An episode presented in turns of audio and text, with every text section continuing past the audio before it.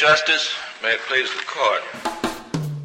I'm Giancarlo Canaparo. I'm Zach Smith. And welcome to SCOTUS 101, where we break down what's happening at the Supreme Court, what the justices are up to, and other things related to our favorite branch of government. Welcome back to another episode of SCOTUS 101. This week, GC and I are coming to you from the Heritage Foundation's Resource Bank in Austin, Texas. So if our audio sounds a little unusual, it's because we're not in the studio. But we're excited to be in Texas. There were two opinion days this week, so let's dive right in. Does that sound okay to you, GC? You bet. Great. There was one new grant this week in the case of Unicolors Inc. v. H&M. The court is being asked to decide whether 17 U.S.C. 411, which deals with copyright infringement actions, requires referral to the Copyright Office where there is no indicia of fraud or material error as to the work at issue in the subject copyright registration. That brings us to opinions this week, and there were three, starting with Garland v. Ming Dai. In a unanimous opinion by Justice Gorsuch, the court held that the Immigration and Nationality Act does not mandate a presumption of credibility in removal proceedings before an immigration judge or in subsequent collateral review before a federal court. In each of these two consolidated cases, the Bureau of Immigration Appeals affirmed an immigration judge's denial of relief to a foreign national in deportation proceedings. The Ninth Circuit reversed, applying its own judge-made rule that a petitioning alien's testimony must be considered, quote, credible and true in the absence of an explicit adverse credibility determination, which hadn't been made in these cases. The Supreme Court said, no, the Ninth Circuit rule has no place in reviewing court's analysis. Nothing in the INI contemplates anything like this embellishment that the Ninth Circuit created. Next up is United States versus Cooley. This was a unanimous opinion written by Justice Breyer, where the court held that a tribal police officer has the authority to temporarily detain and search non-Indian persons for potential violations of state or federal law where those persons are traveling on public rights-of-way running through an Indian reservation.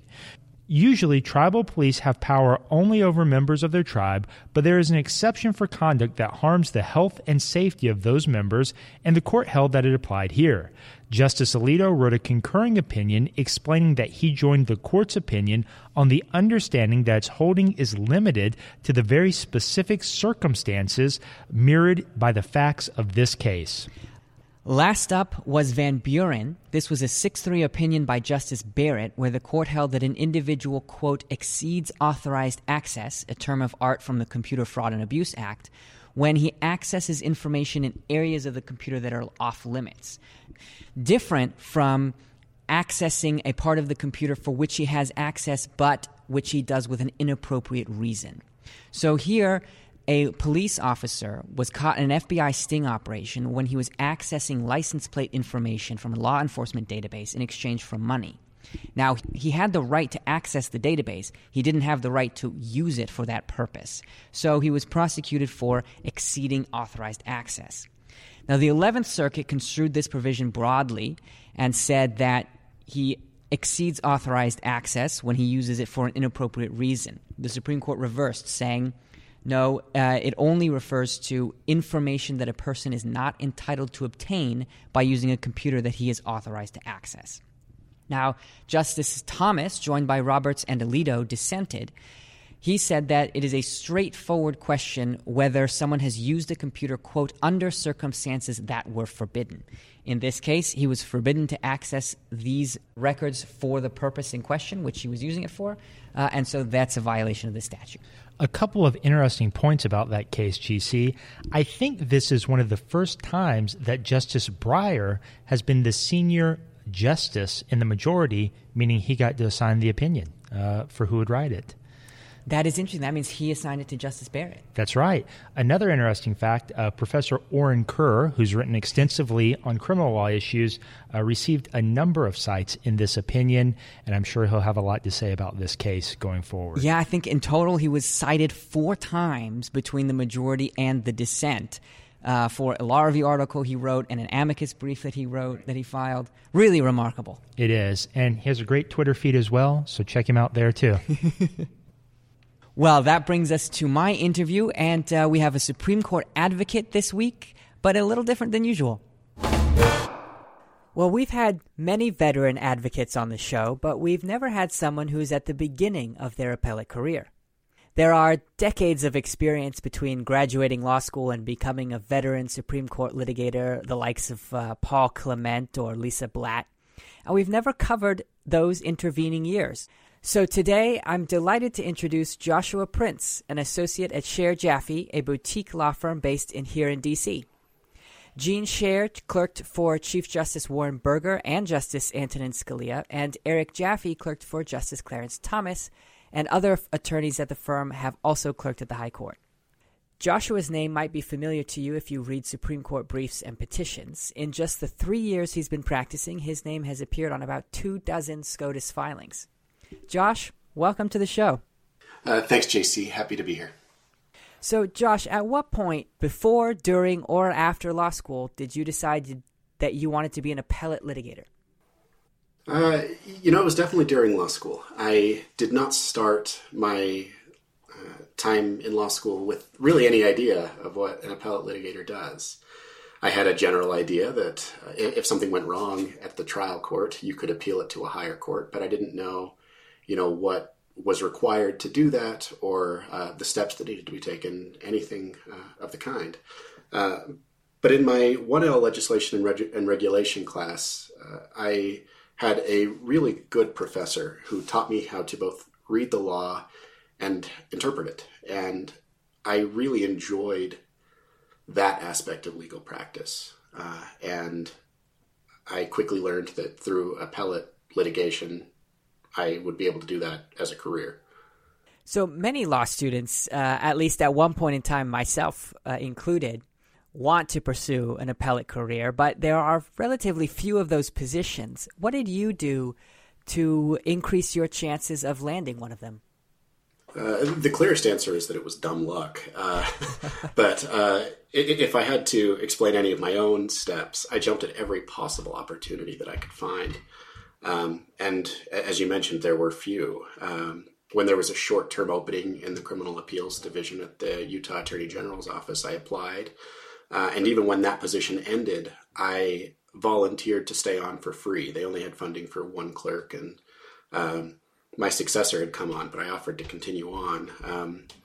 I was blessed to have a wife who put me through law school. She's a teacher, and we were living on a meager teacher salary, but it was enough that I was able to focus on things without hurting the family. And so I just jumped at every chance I could. Speaking of jumping at chances, you did a bunch of internships during law school, starting with one in the U.S. Attorney's Office in Salt Lake City. What did you do there? So I was in the narcotics division at the U.S. Attorney's Office, and most of my time there was spent writing. And writing. It really never seemed to stop, but it was a great experience. I was in a situation where I was mostly responding to motions to suppress evidence. As you can imagine, in a prosecutor's office, there are a lot of Fourth Amendment issues that come up. And as you no doubt know, if the officers collecting evidence do something that runs afoul of the Fourth Amendment's protections, you can suppress that evidence in trial, meaning that it's no longer admissible against you. And so I spent a lot of time responding to those motions and really enjoyed it. It was my first real opportunity to both learn the law and apply it. And I learned a lot from it. So your next internship was with the federal magistrate judge, Paul Warner. Were you there suddenly in the position to be deciding some motions to suppress that you of the sort that you would have been writing? No, not at all. In fact, I didn't do any criminal work when I was with Judge Warner. I mostly did discovery disputes in that capacity. And so he and I would, sit in chambers and discuss the papers. And based on the arguments before us, Judge Warner would make a decision on what was the correct decision for both the parties and for, furthering the public's trust in the rule of law. And because both of those issues were things that he deeply cared about, I grew to deeply care about them as well. And I gained a lot of respect for Judge Warner. in the time I was there. And he's hilarious. He's one of the funniest people I've ever met. Do you have a favorite story working for Judge Warner? Overall, the entire experience was really great. I can't think of anything specifically. I just know that there were many times when I would leave his office just laughing because of something that he said. I wish I had something more specific to say. After that internship, you then worked for the Utah Attorney General's office in the Criminal Appeals Division. What did you do there? I got the full appellate experience in the Utah Attorney General's office. It was my first job doing appeals, and I drafted briefs, and both at the appellate level, and also I got to do some federal habeas work, which was a lot of fun, but incredibly complicated. The federal habeas statutes are just a web of interrelated procedural steps, and really a puzzle to put together. And I enjoyed learning federal habeas in that time. The most substantive thing that I got to do was I got to argue my first case in a real court in as a 3L before the Utah Court of Appeals. And that was a great experience as well. No kidding. Was it typical for law students to be given so much substantive work? At least the writing was. The oral argument was not. There had recently been a change to Utah's student practice rule. And the attorney that had written the brief in this particular case had moved on to the U.S. Attorney's Office, and so they needed somebody to fill the role and do the oral argument. And with no shame at all, I reached out to the head of the division, and I said, look, I can do this oral argument under the rules. I know it hasn't been done before, but if you're comfortable with it, I would love to take the opportunity. And they worked with me, and I was able to have my first and only oral argument at that time because they took a chance on me. That is bold. Well done. So, So tell me about what was the case, and how did the oral argument go for you? I have not taken a chance to listen to it since it happened because I was terrified throughout the experience. But I think it went fairly well. The case was a Sixth Amendment case asking whether there is a right to competent standby counsel. So the Constitution grants criminal defendants the right to an attorney, but it also grants them the right to waive that right. And this particular defendant waived his right to an attorney, and the court granted standby counsel just to sort of hold his hand as needed throughout the process. And then on appeal, after this defendant was convicted, he claimed that his standby counsel was ineffective and tried to apply the traditional Strickland framework of deficient performance and prejudice to standby counsel. And so I got to argue that the right to counsel is sort of mutually exclusive with the right to represent yourself. You can't really have both. And by waiving his right, he also waived his right to effective counsel.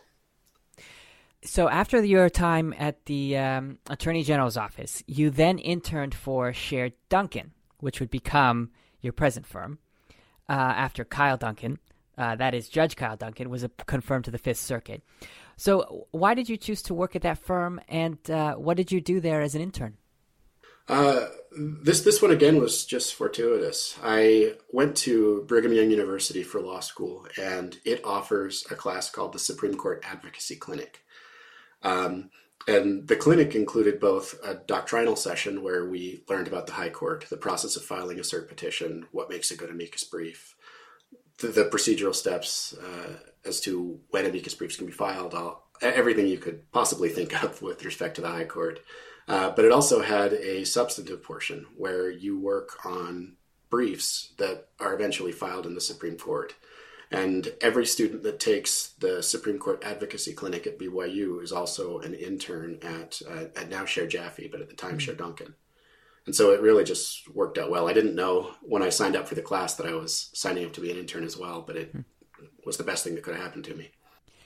Well, you must have made a good impression because they eventually hired you back. But in the meantime, you worked, like you mentioned at the beginning, at the Clark County DA's office.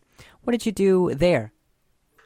Yeah, my experience there was very similar to my experience at the Utah Attorney General's office. It was mostly just a difference of degree, if anything. I wrote dozens of appellate briefs and did a lot of habeas work, this time not in federal court, but in state court, and got some courtroom experience as well. A few of the habeas cases that I worked on ended up having evidentiary hearings, and I got to do some cross-examinations and things of that nature there. So it was a great one-year experience. I loved it. While you were there, you successfully petitioned, or successfully opposed, I should say, a petition for certiorari to the Supreme Court. What was that case, and was that your first time working on a matter at the Supreme Court level? It was not my first time. I had had some experience when I was an intern at Sher Duncan, so I sort of knew what to do, and it was actually Sher Duncan that got me the opportunity to write that brief. It was a capital case, and because of that, because I was fresh out of law school, just months out of law school, it wasn't assigned to me. But I saw it on the list of briefs, and following the same pattern that I did in the AG's office, I knew that I wanted it, and so I went to the attorney assigned to it and asked if I could have it. And I'm detecting a theme here. Yeah, precociousness. I had my case all prepared. I said I won't let it interfere with the work that I have been assigned. I've done this before. I'll draft it quickly. And it was early enough in the process that he knew that if I really messed it up, he could fix it. And so he gave it to me. And I busted the brief out over the weekend, and we filed it basically as is. It was really neat. Great to work with him. Well done. So what made you return to Sher Jaffe after your time there? Michael Worley, who was my predecessor, left for a federal clerkship. And he and my colleague James Heilpern reached out to me and said that the position was opening up. Gene Schaerr, my former professor, had told them to reach out to me to see if I wanted to apply. And I really look up to Gene. He had been a wonderful mentor to me when I was an intern as a student, and the chance of working with him again was something that was too good to pass up. So how many Supreme Court cases have you worked on now, including petitions? Let's see. I have drafted the first draft of two petitions, and then we do a lot of work with amicus briefs, and then I've done some work on the merits as well. So it's a growing number. It's still quite small compared to the other people that you have on, but I'm incredibly blessed to be able to work on them. What are some of the issues and cases that you have focused on? It's been a lot of fun. It's just been a chance to work on a string of issues that are important to me. We've done work on LGBT issues, religious liberty, voting rights, the separation of powers, abortion, what have you. And as a junior associate, I do a lot of the initial research on these briefs and a lot of the initial drafting. And then the army of amazing attorneys that I work with bring it up to snuff after I get my draft off. And it has been so much fun just working with them and seeing what a brief can do to change from, a first draft to a final draft. There's always just so much to do, and it's been a great learning experience for me. Besides Supreme Court cases, do you also work on other appellate matters or even trial level work? We do. We work with several states to defend their abortion regulations, and that has given the members of my firm a lot of experience at the trial level. We, just a few months ago, had our first trial in one of those abortion cases, and it was a lot of fun, and we've got another one coming up in June. So we really get the whole gambit at Sher Jaffe, and I've had a chance to work at every level of the judiciary. So you're now 3 years out of law school. You've already landed many law students' dream job. If you can distill it, what is the secret to your success? The secret for me has been to look for any opportunity I can to get an appellate experience, starting in law school. You really just have to throw yourself into the ring, even if you know that there are other people who are more qualified than you, because otherwise you'll never get a chance. So that's step one. Step two would be to meet people and develop relationships with them, because once you do that, the opportunities will follow. What that looks like in practice, at least for me, was spending a lot of time on Twitter, introducing myself to appellate litigators, and also running the halls of the Mayflower every November at the Federal Society National Lawyer Convention, and speaking to as many people as I possibly could. So you mentioned that Gene Schaerr is a mentor of yours. Who else have become mentors over that process? Yeah. Jonathan Van Boskirk was one of the attorneys that I worked with at the Clark County DA's office, and he is someone that I will forever look up to as an example of just being a consummate professional. He was there every single day, making sure that he did what a prosecutor is supposed to do. He was seeking justice, and he too took me under his wing, and I'll forever be grateful to him for that. But also at my firm currently, Eric Jaffe and Chris Bartolomucci have been great mentors as well.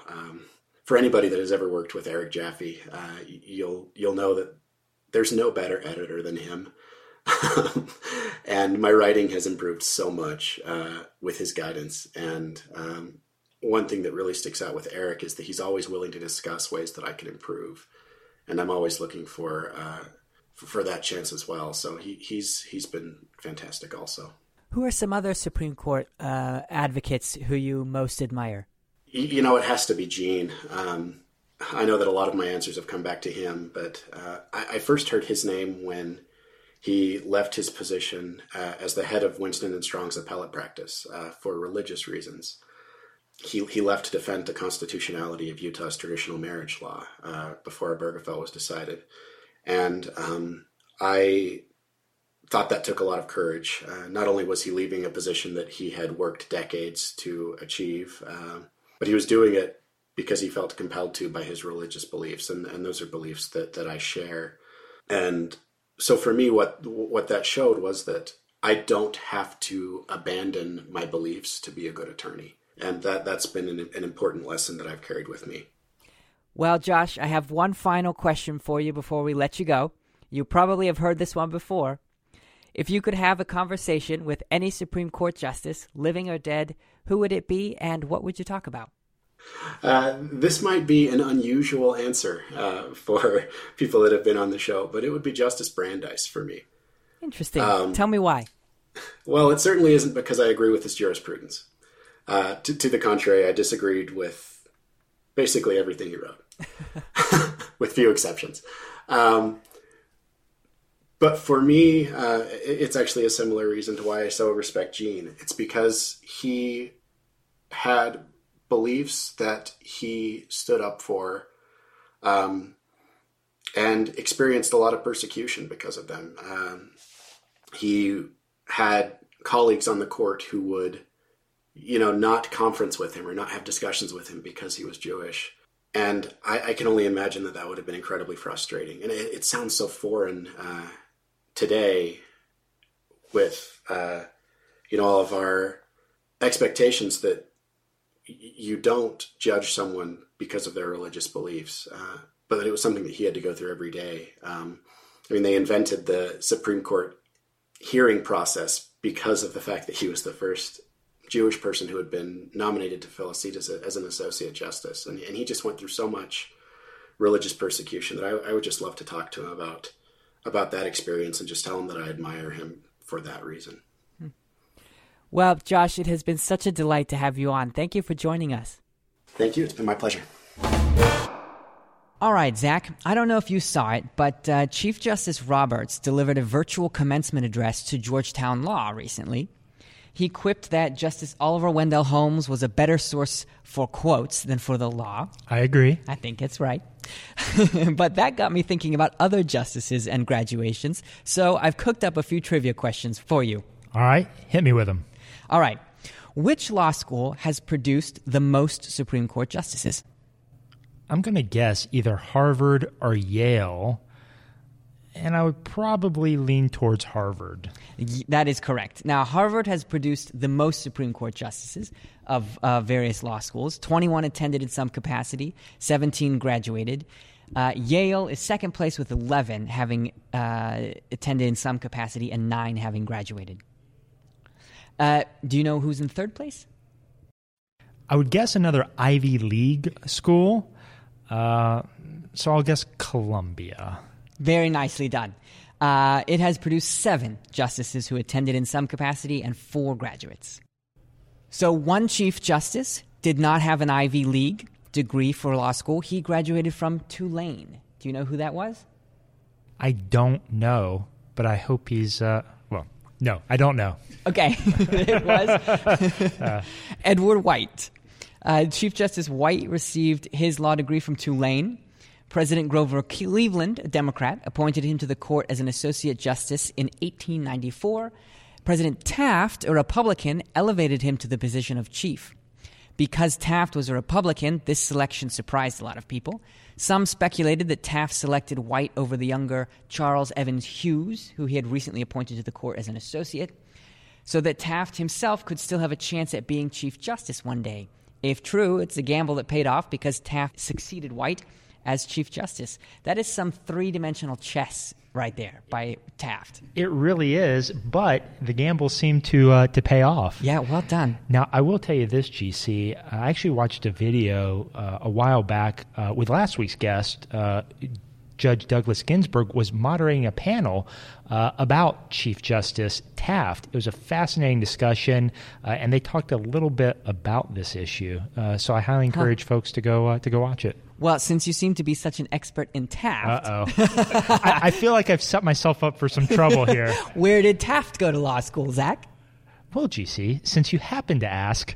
I think he went to the University of Cincinnati. Oh, man, I'm disappointed that you got that right. I was really quite excited about tripping you up there, but well done. Yes, he did. Although it's not – let me regain some dignity here by ribbing you a little bit. It is correct answer. Too late for that. No, you are correct, but only technically correct. It's not entirely accurate. That's the best kind of correct. That's true. Taft actually attended Yale for undergrad. He attended Cincinnati's College of the Law. In 1896, however, the University of Cincinnati established a law department.